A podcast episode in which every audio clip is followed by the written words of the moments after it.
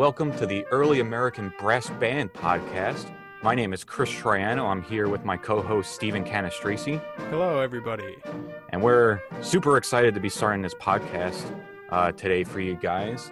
The premise that we have, that we kind of formulated for this podcast, is to open up and be able to talk about a wide variety of things in relation to early American brass bands in the 19th century. Kind of hope to get to a variety of topics, such as uh, just talking about generalized bands that occurred during the 19th century, but also bands that exist today in the 21st century as reenactment bands.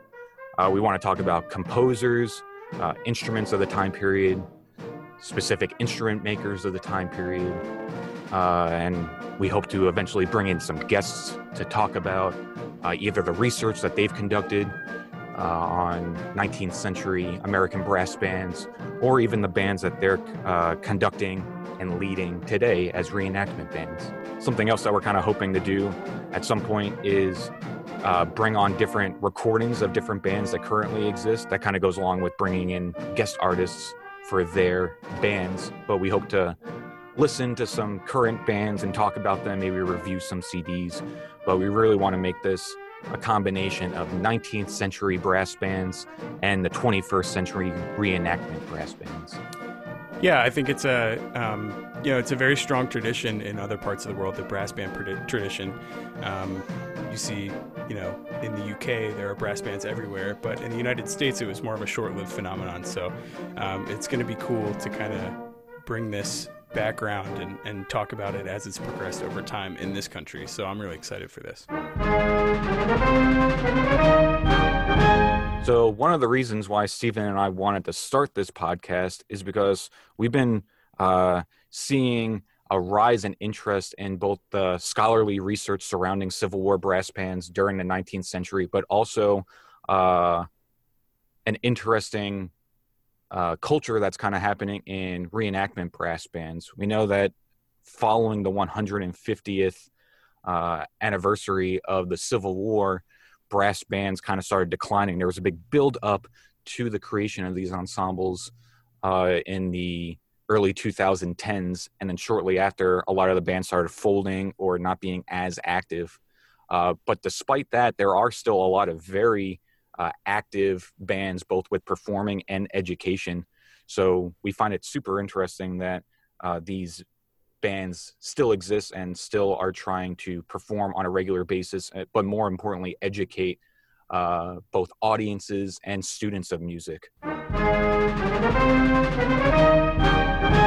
So, a little bit about myself. So, uh, like I said, my name is Chris Troiano. I am a euphonium slash baritone horn player.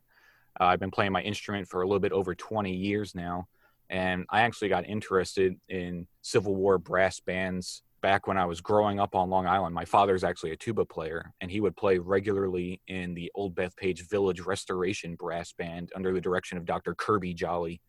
That brass band uh, went on to perform two selections for Ken Burns' Civil War documentary. And, you know, I just kind of went to the Old Bethpage Village a ton growing up and just got to really absorb this kind of music. And then I went off to college, went off to Texas, came to Virginia. Uh, time passed, you know, that that uh, experience kind of recessed in the back of my memory for a little bit. And then it was coming to Virginia where I was all of a sudden surrounded by this Civil War history and music that I got really interested in it again. So I actually started a Civil War brass band affiliated with George Mason University in Fairfax, Virginia. And we were able to acquire through the university uniforms and instruments to be able to uh, create this ensemble. So it's been a real joy, you know, getting to jump back into this area of research and lovely, exciting type of music. Uh, and Stephen Cannistraci is actually uh, one of our euphonium baritone horn players in that ensemble as well. Stephen, you want to talk a little bit about yourself? Yeah, sure. It's been a it's been a blast playing in that group that Chris founded. Um, and it's funny, uh, you know, getting to know Chris and working with Chris a lot. It's funny how kind of loosely similar our backgrounds are. I grew up in Pennsylvania, um, and in Pennsylvania, as I'm sure many other states, there's a really strong uh, community band tradition. Um, and I was lucky enough, my elementary band director uh, conducts a band in Lebanon, Pennsylvania, which is where I'm from. Uh, it's currently uh, the name is the Perseverance Band. Um, but in kind of getting back into this research, um, you know, with Chris, I learned that that band actually uh, mustered up during the Civil War, and they were attached to the 93rd uh, Pennsylvania Regiment. So. That kind of piqued my interest a little bit, and I've always been interested in kind of Civil War era history. Growing up in Pennsylvania, pretty close to Gettysburg, um, and then, you know, I went up to Rochester for school, back down to Pennsylvania for school, and then now I'm back uh, in school in Virginia as well. And um, much like Chris, being surrounded by all this Civil War history, um, you know, the city of Fairfax, there's a lot of history there. And then right down the road is the Bull Run battlefield. Um, and it's really kind of reignited that, that interest. And then, so when Chris started the uh, brass band at, at, uh, at Mason, um, that really kind of was another catalyst. So I'm really glad we're able to do this, and it's been great to kind of dive back into some old curiosities I had, um, and then that led to this. So yeah, that, that's really cool. That's really cool about your your hometown band. I didn't know that uh, you had discovered that information. I was in what on Long Island. I was in a number of community bands there as well, but I'm not sure if they actually started during the Civil War. How did you come across that information, like piece those bits together to find out that the band that you had been playing in was uh was a Civil War band. In um, well, I've, I've played with them in the summer. I mean, it's just kind of summer season stuff, mm-hmm. and mm. it was kind of mentioned, and I forgot about it. The the director, you know, each concert kind of given a history of the band, um, is kind of mentioned, and then um, there's a woman in the band who is kind of the official historian, and I emailed the band director the other day um, about that history, the Civil War history, and you know he connected me with um, with this woman in the band who's been doing a lot of research, and um, they, I think they um, they mustered up. Yeah, and they were attached to the 93rd Pennsylvania Regiment Band, and that or regiment, and that um, that's actually documented um, there's a website that's like specifically for Pennsylvania Civil War uh, mm-hmm. regiments and whatnot, yeah. and they actually have the um, roster of people, the names of the people who were in the band when it was attached to that regiment. So, mm, that's awesome. Um, yeah, it was just kind of mentioned, you know, in a couple concerts, and I'd forgotten about it. And then, kind of getting back into this research, I, I remembered, and I've done some digging, and and mm. it, it it checks out. So so that's really cool. I'm not actually really familiar with the the 93rd. Do you know, like off the top of your head, any like engagements or uh, what kind of action they might have seen during the war? Yeah, so it looks like they were they were organized um, in Lebanon, Pennsylvania, uh, 1861, September and October, mm-hmm. um, and it, it looks like their first kind of duties were in defenses of Washington. Yeah. Um, till about 1862. Um, it says they were involved in the Battle of Manassas, mm-hmm. um, Battle of Williamsburg, uh, Battle of Fair Oaks. Mm-hmm. Um, looks like they pushed into Richmond as well. Um, they covered Pope's retreat to Fairfax Courthouse, August, uh, late August into September.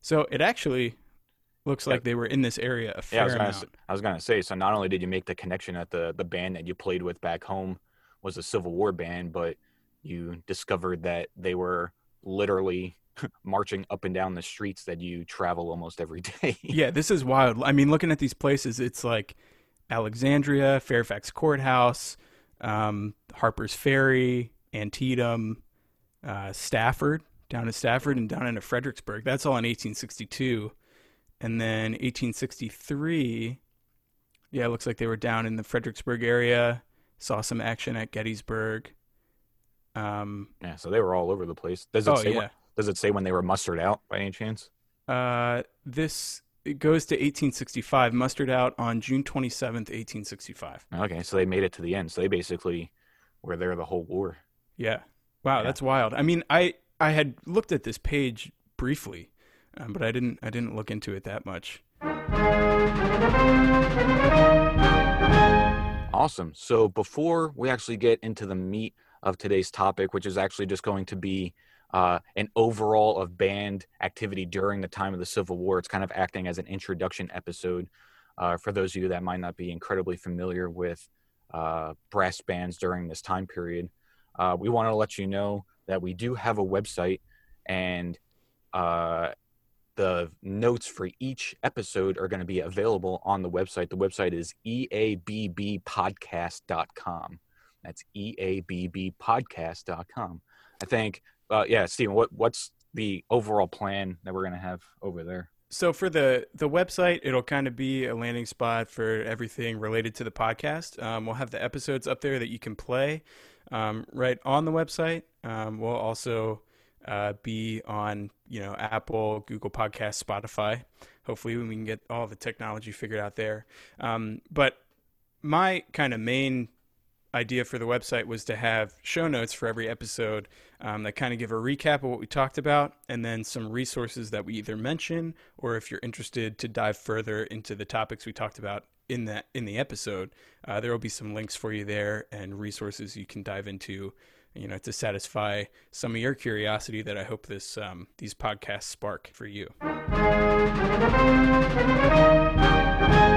So let's dive into it a little bit here. The civil war uh, broke out in 1861, but brass bands didn't just crawl out of the primordial ooze in 1861 as well. They there was definitely uh, a lead up and uh, an evolution of music up to the point uh, in 1861, dating all the way back to uh, revolutionary times, colonial times. Uh, during the Revolutionary War, the military units would employ field musicians, much like they did during the Civil War, and it would consist of usually a fifer and a drummer. And they would utilize these two instruments, the fife and rope tension field drum. They would use these instruments because they were loud and very shrill. They were able to be heard uh, over great distances and over uh, loud troop noise. So they would utilize these instruments uh, on the field for helping maneuver the troops during battle uh, and in the camp as well to be able to be played over the entire large area of the camp. Uh, in addition to the field musicians, they would also have what was known as bands of music.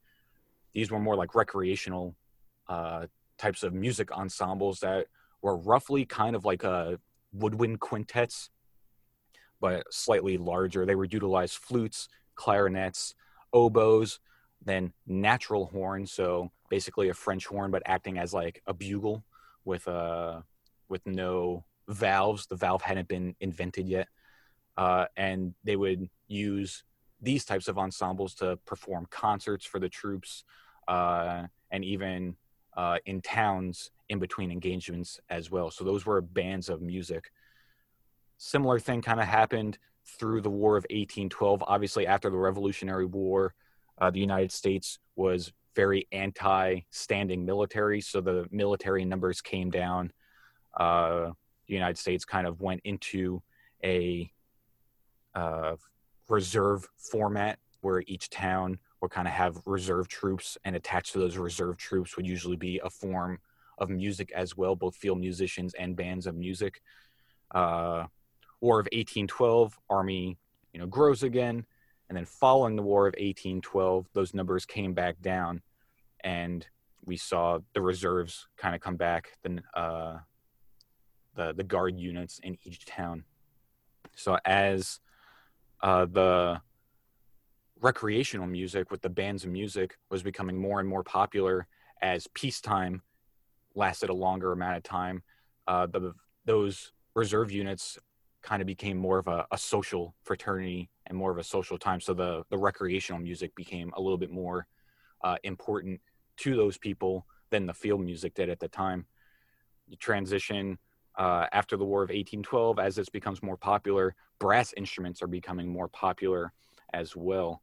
Uh, Stephen, you want to talk a little bit about uh, the development kind of of the brass instruments and how that got us to where we are in 1861? Yeah, so like you mentioned, um, you know, you had natural horns and natural trumpets, uh, which did not have any valves. Um, so, in order to change the key that they played in, they would have to pop out sections of tubing, call them crooks, and um, put different crooks in to be able to play in different keys.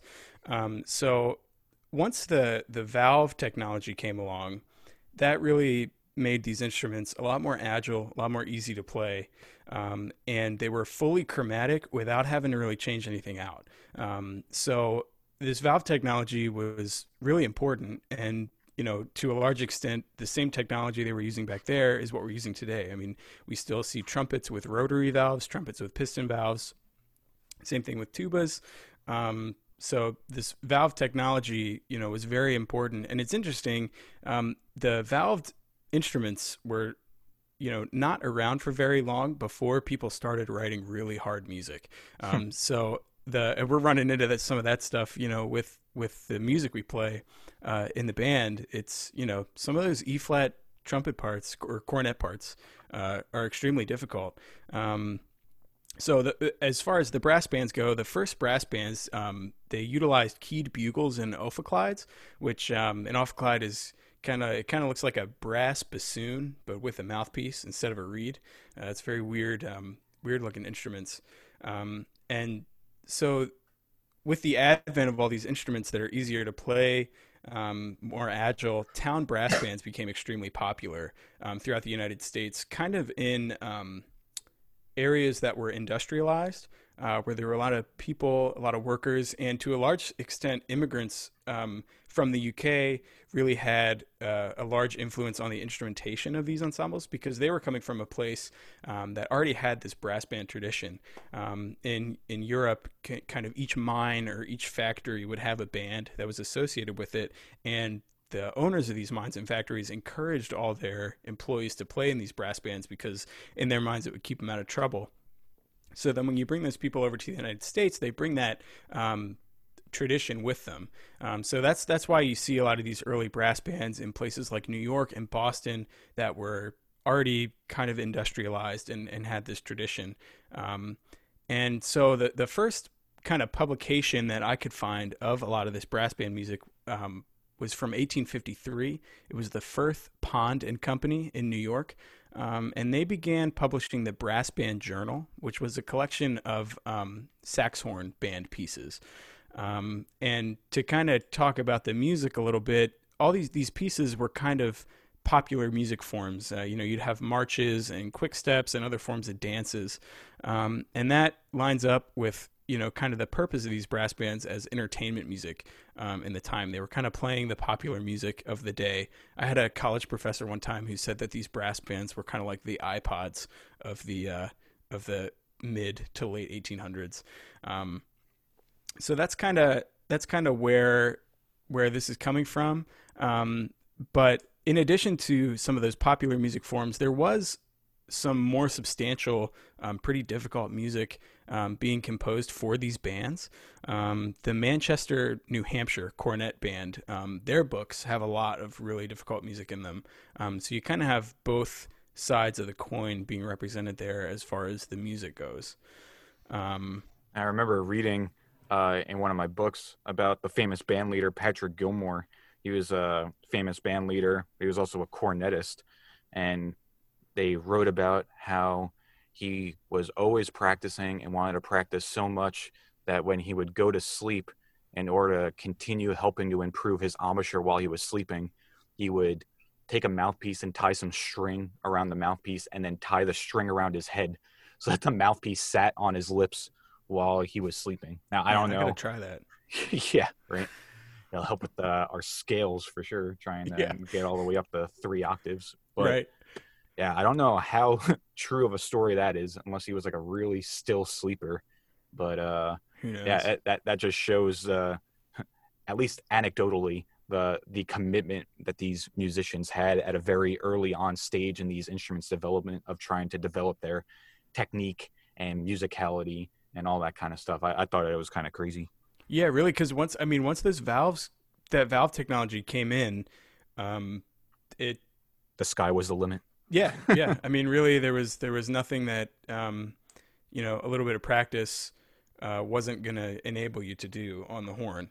Um, and that was a big component of the the rise in popularity of the brass bands because, like Stephen was saying, you had the the key bugle, which was invented actually all the way back in 1810, uh, and then shortly after the ophicleide, which, uh, like Stephen was saying, is kind of like a bassoon, but it actually translates to keyed serpent is actually what ophicleide translates to. The uh, what is it? Ophis means serpent, and kleis means covered, so it's like a covered serpent. Hmm. Um, these instruments, although producing you know similar timbres, tone qualities that we're used to hearing with modern day brass instruments, the key mechanisms were had a had a pretty steep learning curve.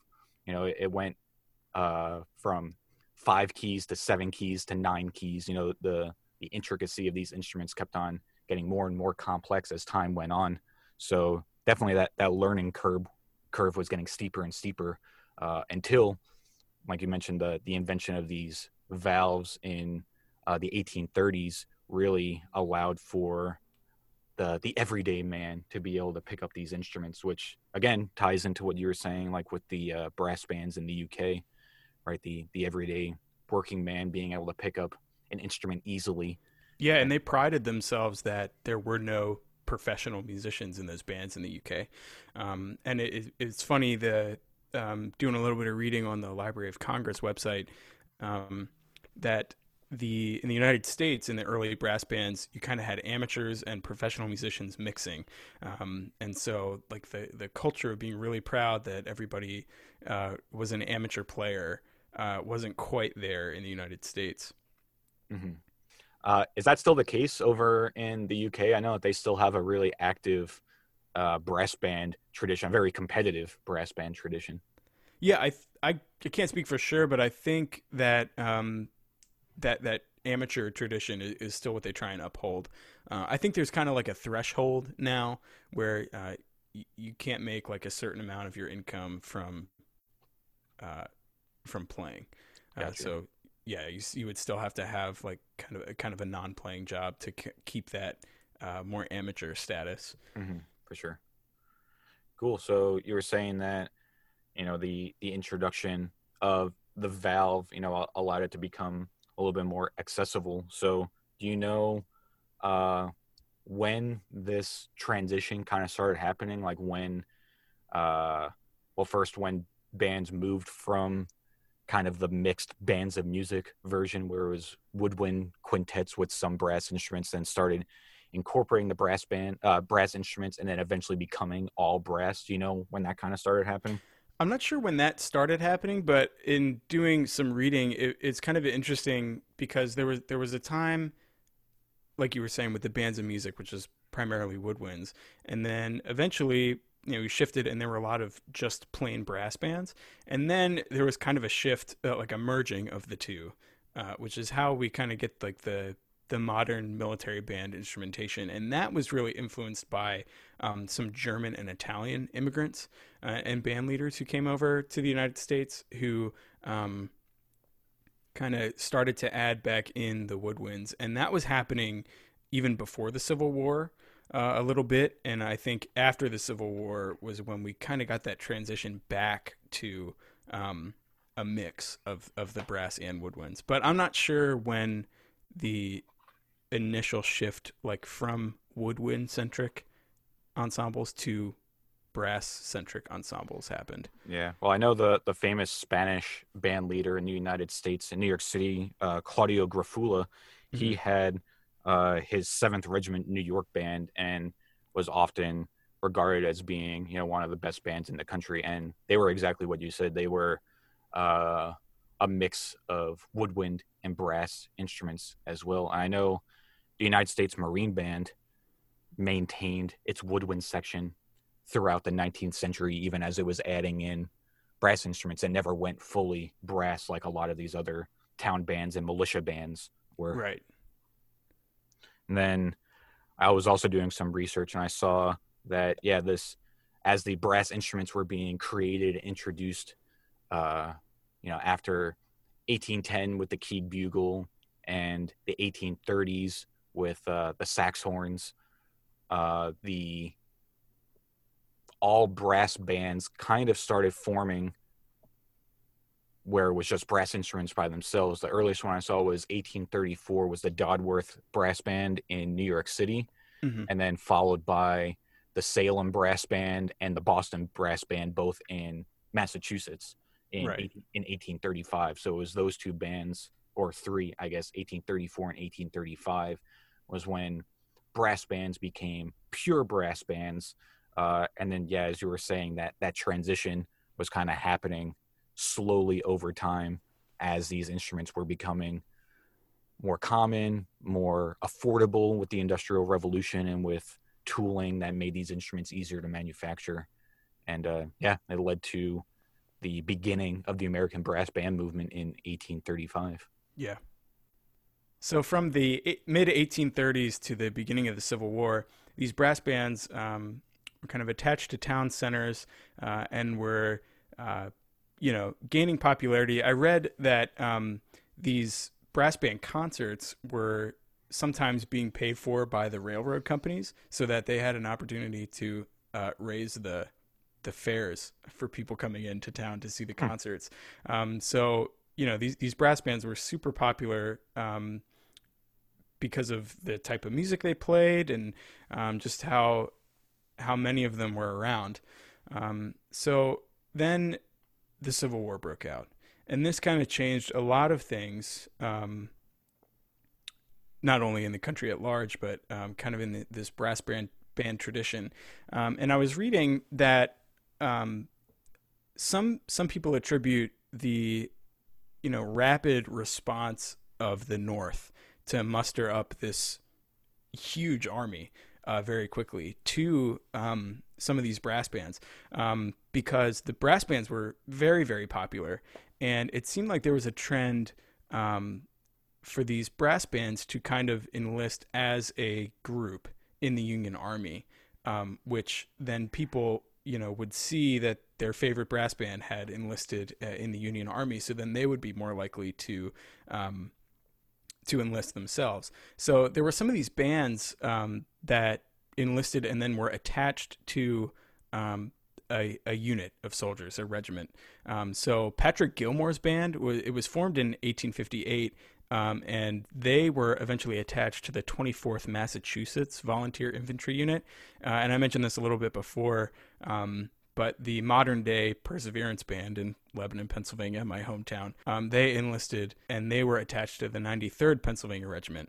Um, so that was one way that these regimental bands uh, were formed. And then there another way um, was had to do with the War Department General Order Number 48, which was issued in July of 1861. That's right, Stephen. So, General Order Number 48 essentially allowed each company in the Army to have two field musicians.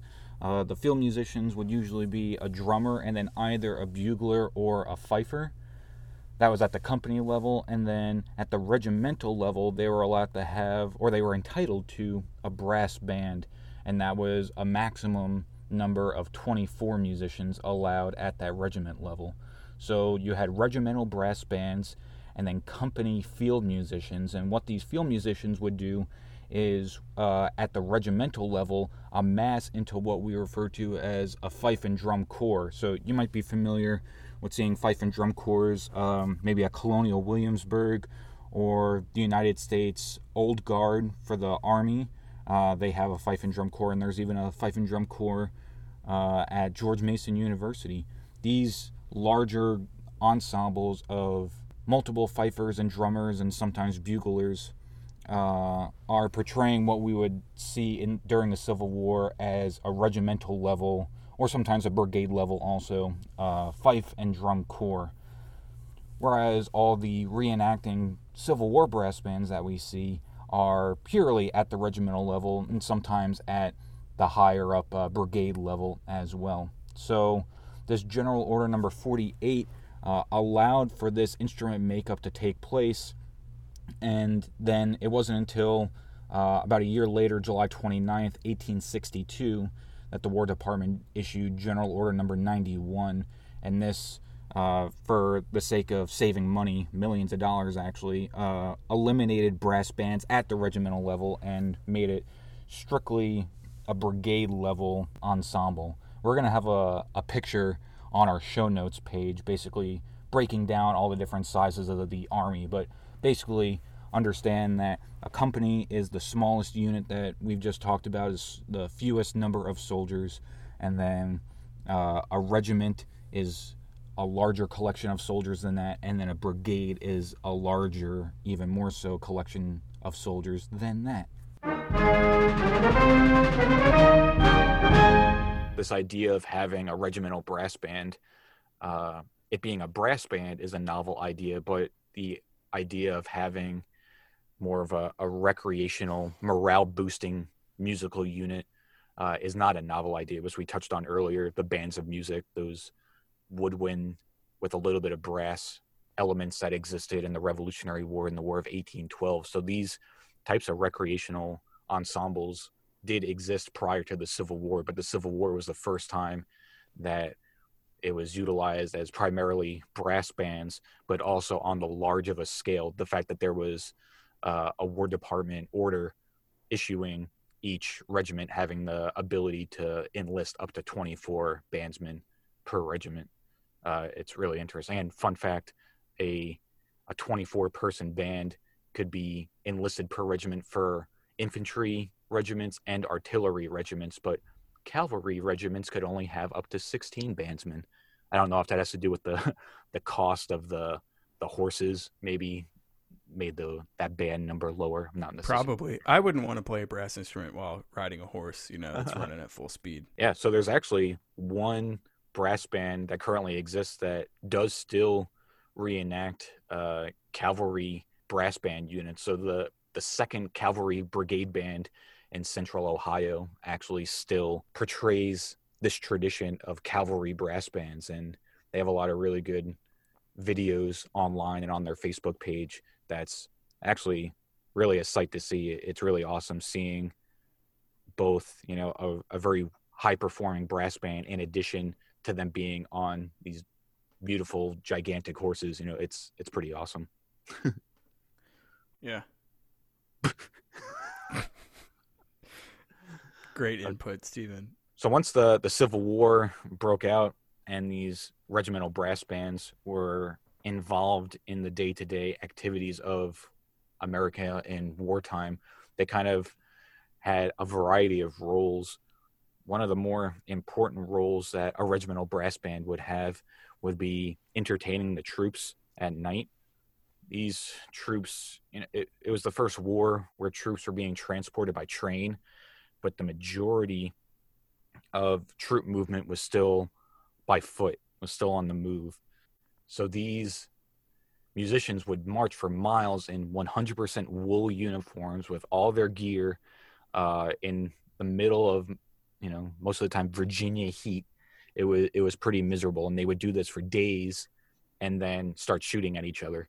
So not the most uh, uplifting life life experience to be having at the time. So these brass bands would be with the soldiers all the time, and at night would serenade them with concerts, uh, both of patriotic airs to kind of keep them motivated, but then also playing ballads and uh, serenades and arias that would remind them of home.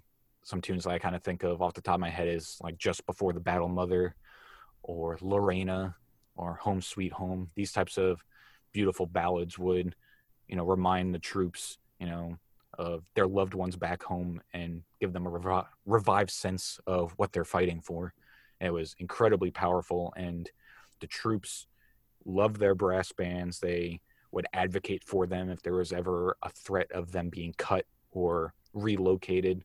The troops loved them. There's a lot of instances of officers uh, either increasing the pay of the band or uh, raising money to buy them new instruments or just raising money to keep them with their regiment. Uh, officers would, you know, dish out money out of their own pocket just to keep these bands there. So it was super important to have bands in the camp for morale purposes. Other uh, functions that these brass bands would serve would be as they were marching, the brass bands would perform tunes to keep the troops entertained while they were moving. I mentioned earlier that one of the innovations of brass instruments was the over the shoulder sax horn. So, over the shoulder sax horns, although being labeled as sax horns, uh, are not indeed sax horns. Sax horns uh, is a term given to brass instruments developed by Adolphe Sax. He's a Belgian instrument maker. Um, he created the sax horn in the 1840s, but the over the shoulder sax horn was actually invented in 1838 by Allen Dodworth in New York City.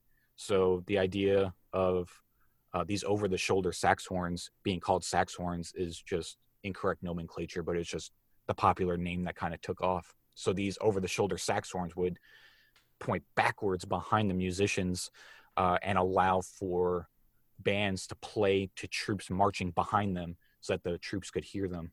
Uh, it's basically the first uh, bell front, you know, like marching band like instrument, except they they pointed backwards. And if you heard the name Adolphe Sax and are thinking of another instrument in the Reed family, the saxophone, yes, it is the same gentleman. He also invented the saxophone. fun fact. Very fun fact. I wonder if uh, these bandsmen, you know, since they were in the front of mm-hmm. the band, like, was there?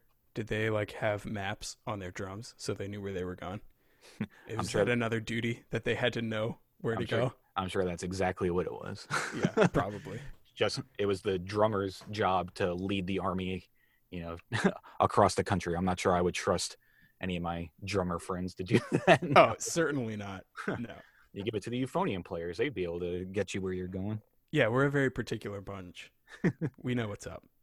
So, actually, transitioning that into one of the other roles that they would do. So, yeah, they would march with the troops uh, to keep them entertained, but being at the front of the, the invading force most of the time with the northern armies, they would uh, be the welcome wagon essentially for the brass bands into these sometimes hostile towns. It was very common for these brass bands to play songs of the rival army when they were entering new towns just to try to warm up the the uh, the townsfolk to their presence. So it was kind of like a uh, uh, what's the word I'm looking for? Not not negotiation. Uh, olive branch. Yeah, an olive branch, peace offering. Yeah, it was kind of like a peace will. offering. Yeah, yeah. So I thought that was super interesting. Also. Yeah, yeah. I didn't know that that they would, um, you know, try and soften the townspeople. yeah. So then, not. I'm not exactly sure how this would happen. I know that they would, yeah, soften the townspeople. The band, uh, the army, you know, sometimes would ransack the place, but the the army would do whatever it was doing there and then pass through the town. Most of the time, the band would play for a majority of the time that the army was in the town and they would be the last to leave also.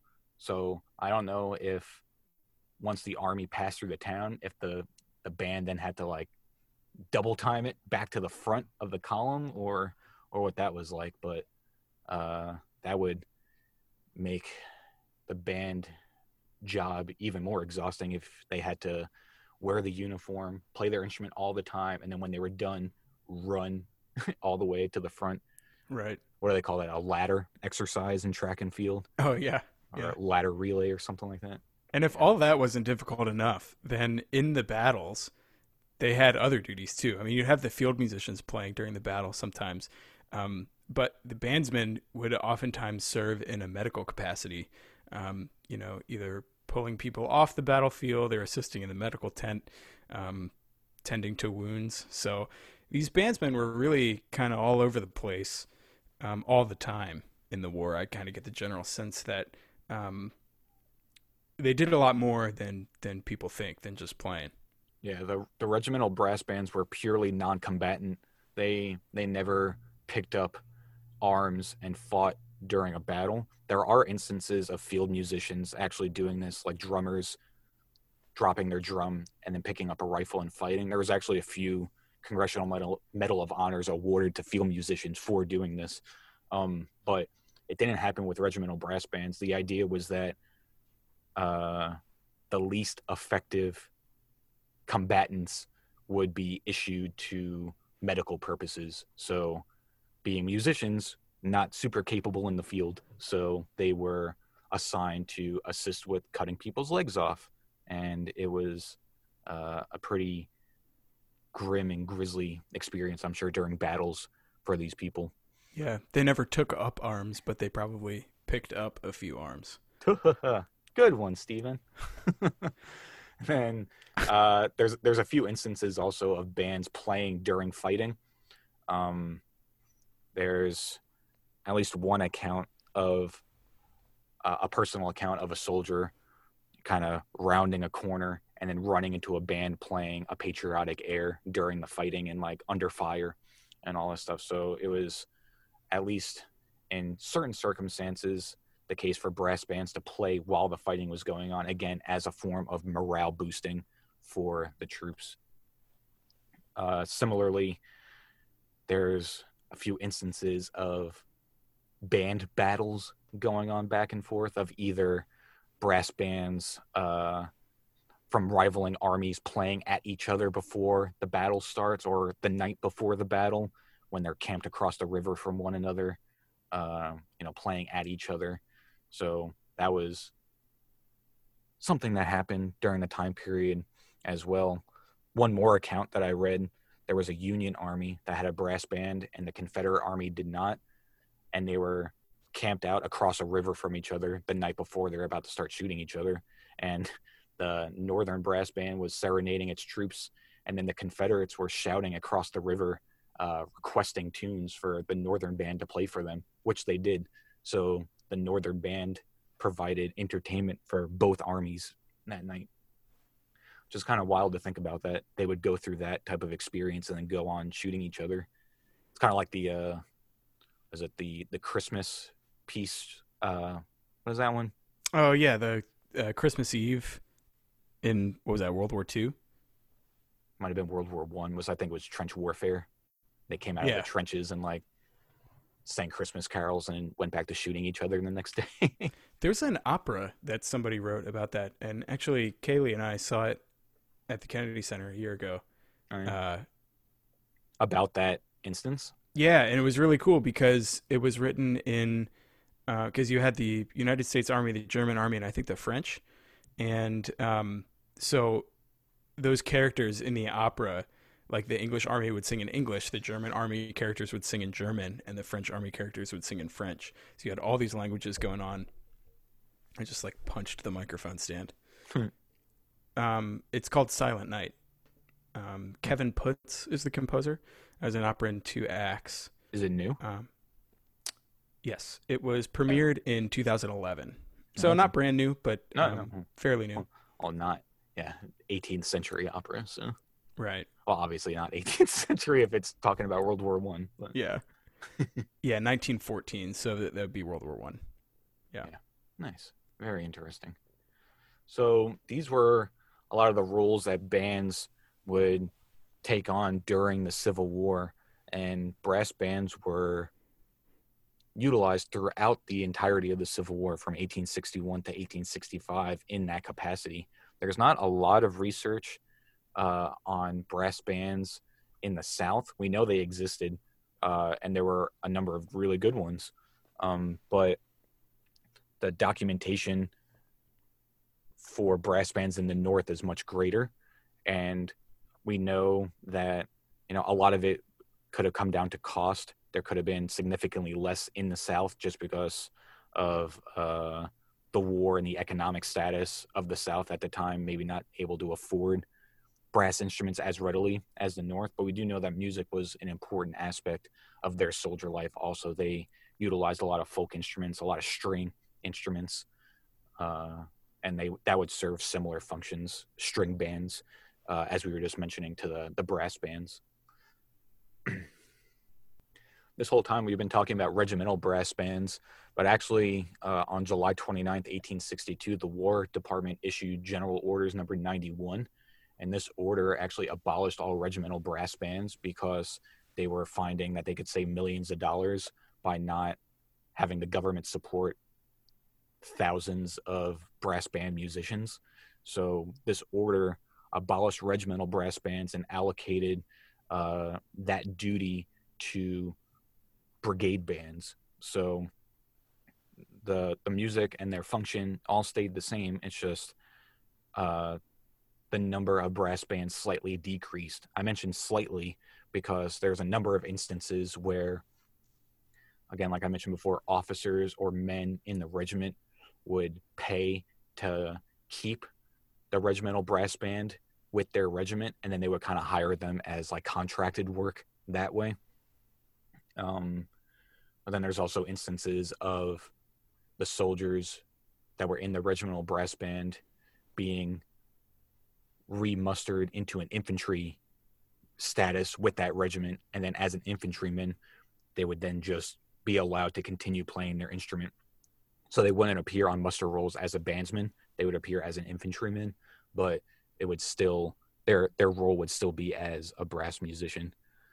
Granted, when the the format moved over to the brigade band style, the bands generally got a little bit better because uh, getting promoted to that type of a level, they prioritized uh, the really proficient musicians. Um, but yeah, so the the duties and everything remain the same for the brigade bands as they did for the regiment bands. So that's why you'll sometimes see today with different rec- uh, reenacting reenacting brass bands. Some of them refer themselves as regimental brass bands. Some of them refer themselves as brigade bands. And that's where that distinction kind of comes from. Yeah, I guess because the regiment was the the smallest and probably well they, they were the smallest collection of soldiers so they were the most plentiful division of the army so i could see how that would be a very obvious um, money saving measure to kind of do away with a lot of those well not do away with but to reassign a lot of those musicians.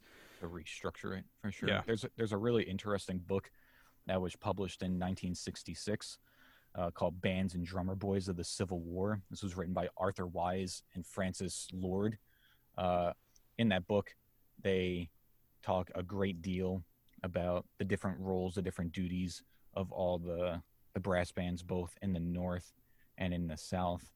Um, they actually mention that uh, in January of 1862 that the Union Army had at least 618 bands, which equated to at least 14,000 bandsmen. So that was 14,000 brass players that are separate from the field musicians. And that's just in the North. So, yeah, definitely able to cut down on cost by by trying to wean those numbers down just a little bit. So, as these musicians uh, were either getting out of the army or as the Civil War kind of came to a close, um, they would return to where they came from. We mentioned Patrick Gilmore uh, a little earlier and how his band, the Gilmore Band, was attached to the uh, 24th Massachusetts uh, Volunteer, um, and so they they were mustered out in 1862.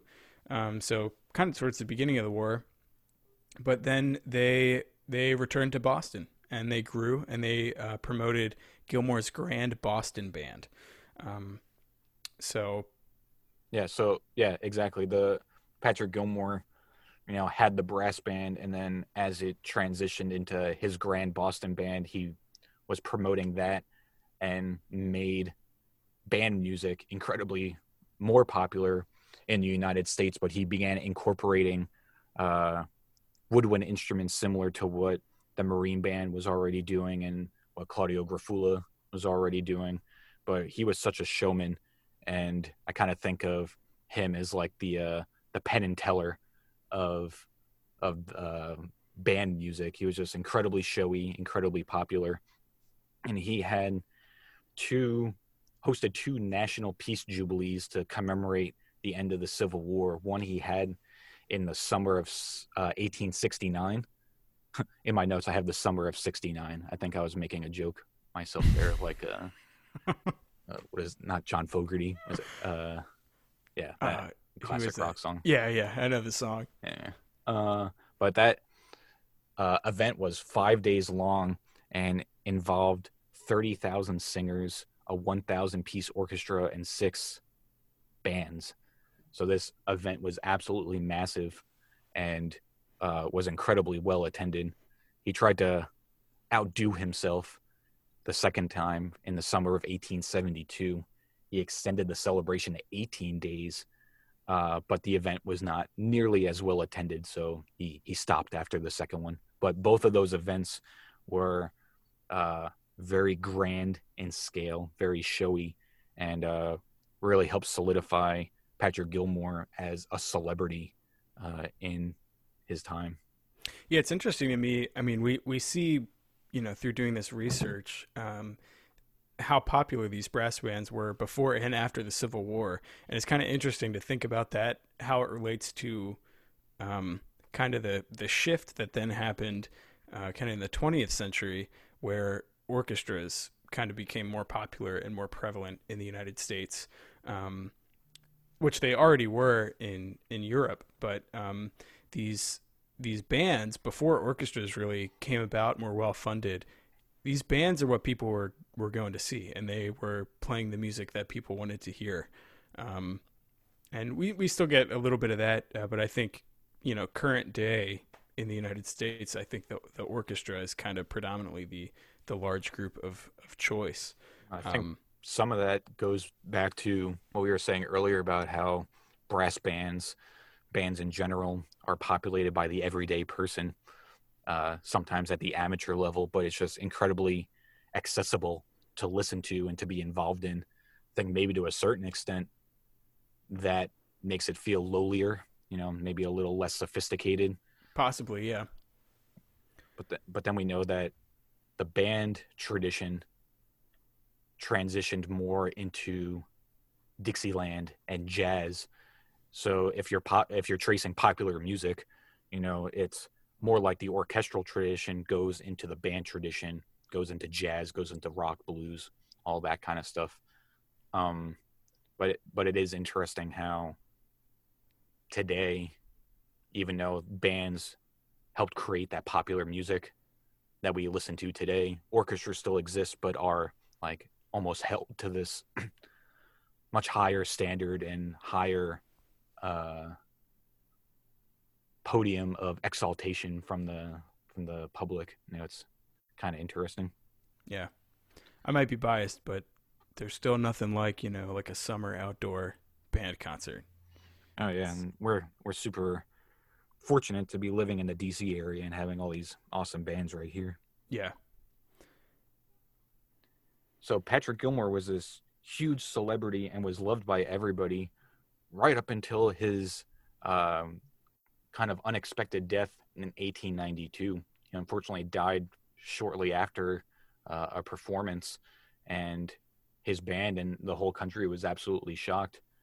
Uh, but around this time period, there was another band leader that was kind of up and coming, and uh, he was starting to make a name for himself as a band leader, as a composer and he saw himself as uh, needing to challenge Gilmore to try to obtain this uh, pinnacle band leader spot. And this person was John Philip Sousa. So John Philip Sousa was kind of biting at the heels of Patrick Gilmore. Uh, you know, definitely reputable in his own right at the time, but uh, he really wanted that spotlight. And then with Gilmore's death, that would left the the lane wide open for Sousa to kind of take over. And as they say, the rest is history. We all know John Philip Sousa's imprint on Americana and the band world. So around the time that John Philip Sousa was really becoming a well-known household name is when we start to see um, the recording technology develop.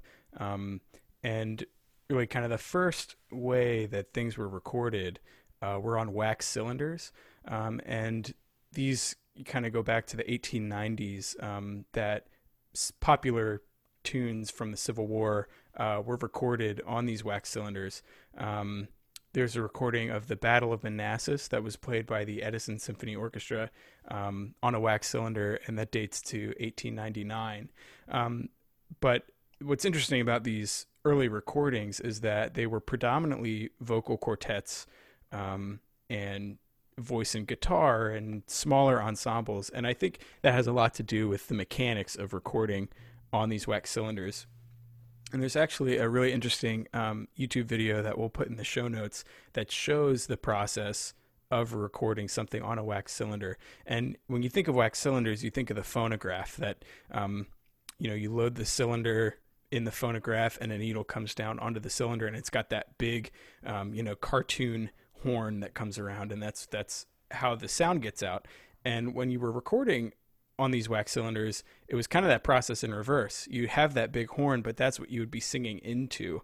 So these this recording technology, this early recording technology, um, kind of limited the size of the group that you could record with any um, you know sense of of fidelity in the recording. Um, and then that transition, the, these cylinders were, were kind of brittle and they were really easy to break, um, and you couldn't you know reliably copy them many times. So then the um, you know as as the recording technology developed, they took the cylinder and flattened it, and now we get we have these um, these discs, uh, these wax discs um, that people recorded on, and you could record more music on them, um, and you could also um, pick up more players. Um, so there are early recordings of bands um, on wax cylinders and wax discs, um, and and they sound like early recordings of bands, you know, because you really just have, you have that one horn, the re- recording horn in the front of the room, and all the sound is getting funneled through that horn. So that's why on these recordings you hear a lot of the upper voices, you hear a lot of the woodwinds and whatever was kind of in the front of the band. Um, and there's a library of um, some of these early wax cylinder and wax discs recordings um, that's run by UC Santa Barbara, and we'll have the link to that in the show notes as well if you want to poke around and listen to some of these um, some of these early wax cylinder recordings. So then, as you move forward with this recording technology, um, you get the LP that we all know, and some of us uh, still collect. Um, and the first recording um, of Civil War era brass band music on you know an LP with a more modern um, sound was done by Frederick Fennell, and so before this. Uh, that w- that recording was released in 1960, and before 1960, you see the tradition of these really large concert bands. So you have like, because they were, uh, the idea was to mimic the size of an orchestra. So you had a great big clarinet section, um, you had a lot of brass, uh, you know, the trumpet section would go all the way up to E flat, cornet, all the way down to flugelhorn. Um, and you had this big instrumentation. And when Frederick Fennell did this recording, um, you know, at, leading up to being released in the in the 1960s, once that recording hit the market, that's kind of where we see a shift back towards interest in the um, Civil War brass band instrumentation. Um, that that we've been talking about up until this point. And it kind of led to a resurgence of those bands um, kind of coming back. Uh, and the first brigade band formed in um, the kind of the, these reenactment bands w- was formed after that recording was released. Uh, they were formed in 1964, um, and it's often kind of cited as being the first Civil War reenactment brass band. So we just went all the way from the Revolutionary War up to 1964. So that was a lot of uh, time that we just covered, and you know we are treating it as an uh, of an overview, you know, of this type of music and of these bands. Uh, we're familiar that many of you listening might already be experts or well versed in this type of music. Uh, we just wanted this to be, you know, an introductory episode so that everybody's on the same page going forward. Um, we are very excited to mention that our following episode, the next episode, is actually going to be kind of a deep dive into the record that we were just talking about, uh, Frederick Fennell's Eastman recording of Civil War brass band music. We've done uh, some some really fun research uh, there that we're excited to share with you in the next episode. And going forward, yeah, we'll be doing more deep dives into specific topics, bringing in different guest artists, talking about different recordings on more specific levels. And uh, we're just really excited and thankful for you guys for joining us today. Definitely. This is the first uh, podcast that either of us are doing. Um, so we're really excited to kind of jump in to this medium. And if you want to get in touch with us, uh, we do have an email address that you can um, send an email to. It's eabb dot podcast at gmail.com. Uh, that's eabb dot podcast at gmail.com. We'd love to hear uh, what you thought of the episode and uh, if there's you know any piece of information that you know of that you'd like to share with us, we'd be all ears. So at the end of each episode, we're gonna uh, highlight a featured album of music uh, that we want to expose you guys all to. This first episode, we thought it would be appropriate to feature uh, Ken Burns' original Civil War soundtrack.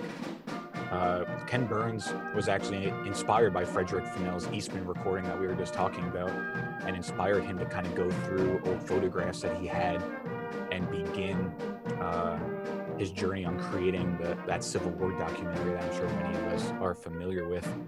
It's often cited that it's Frederick Fennell's 1960 album started the interest in brass music, and if you didn't get inspired by that, then you most likely got inspired by Ken Burns' Civil War documentary itself. So we're gonna uh, put some information and link uh, that album on our website that is eabbpodcast.com.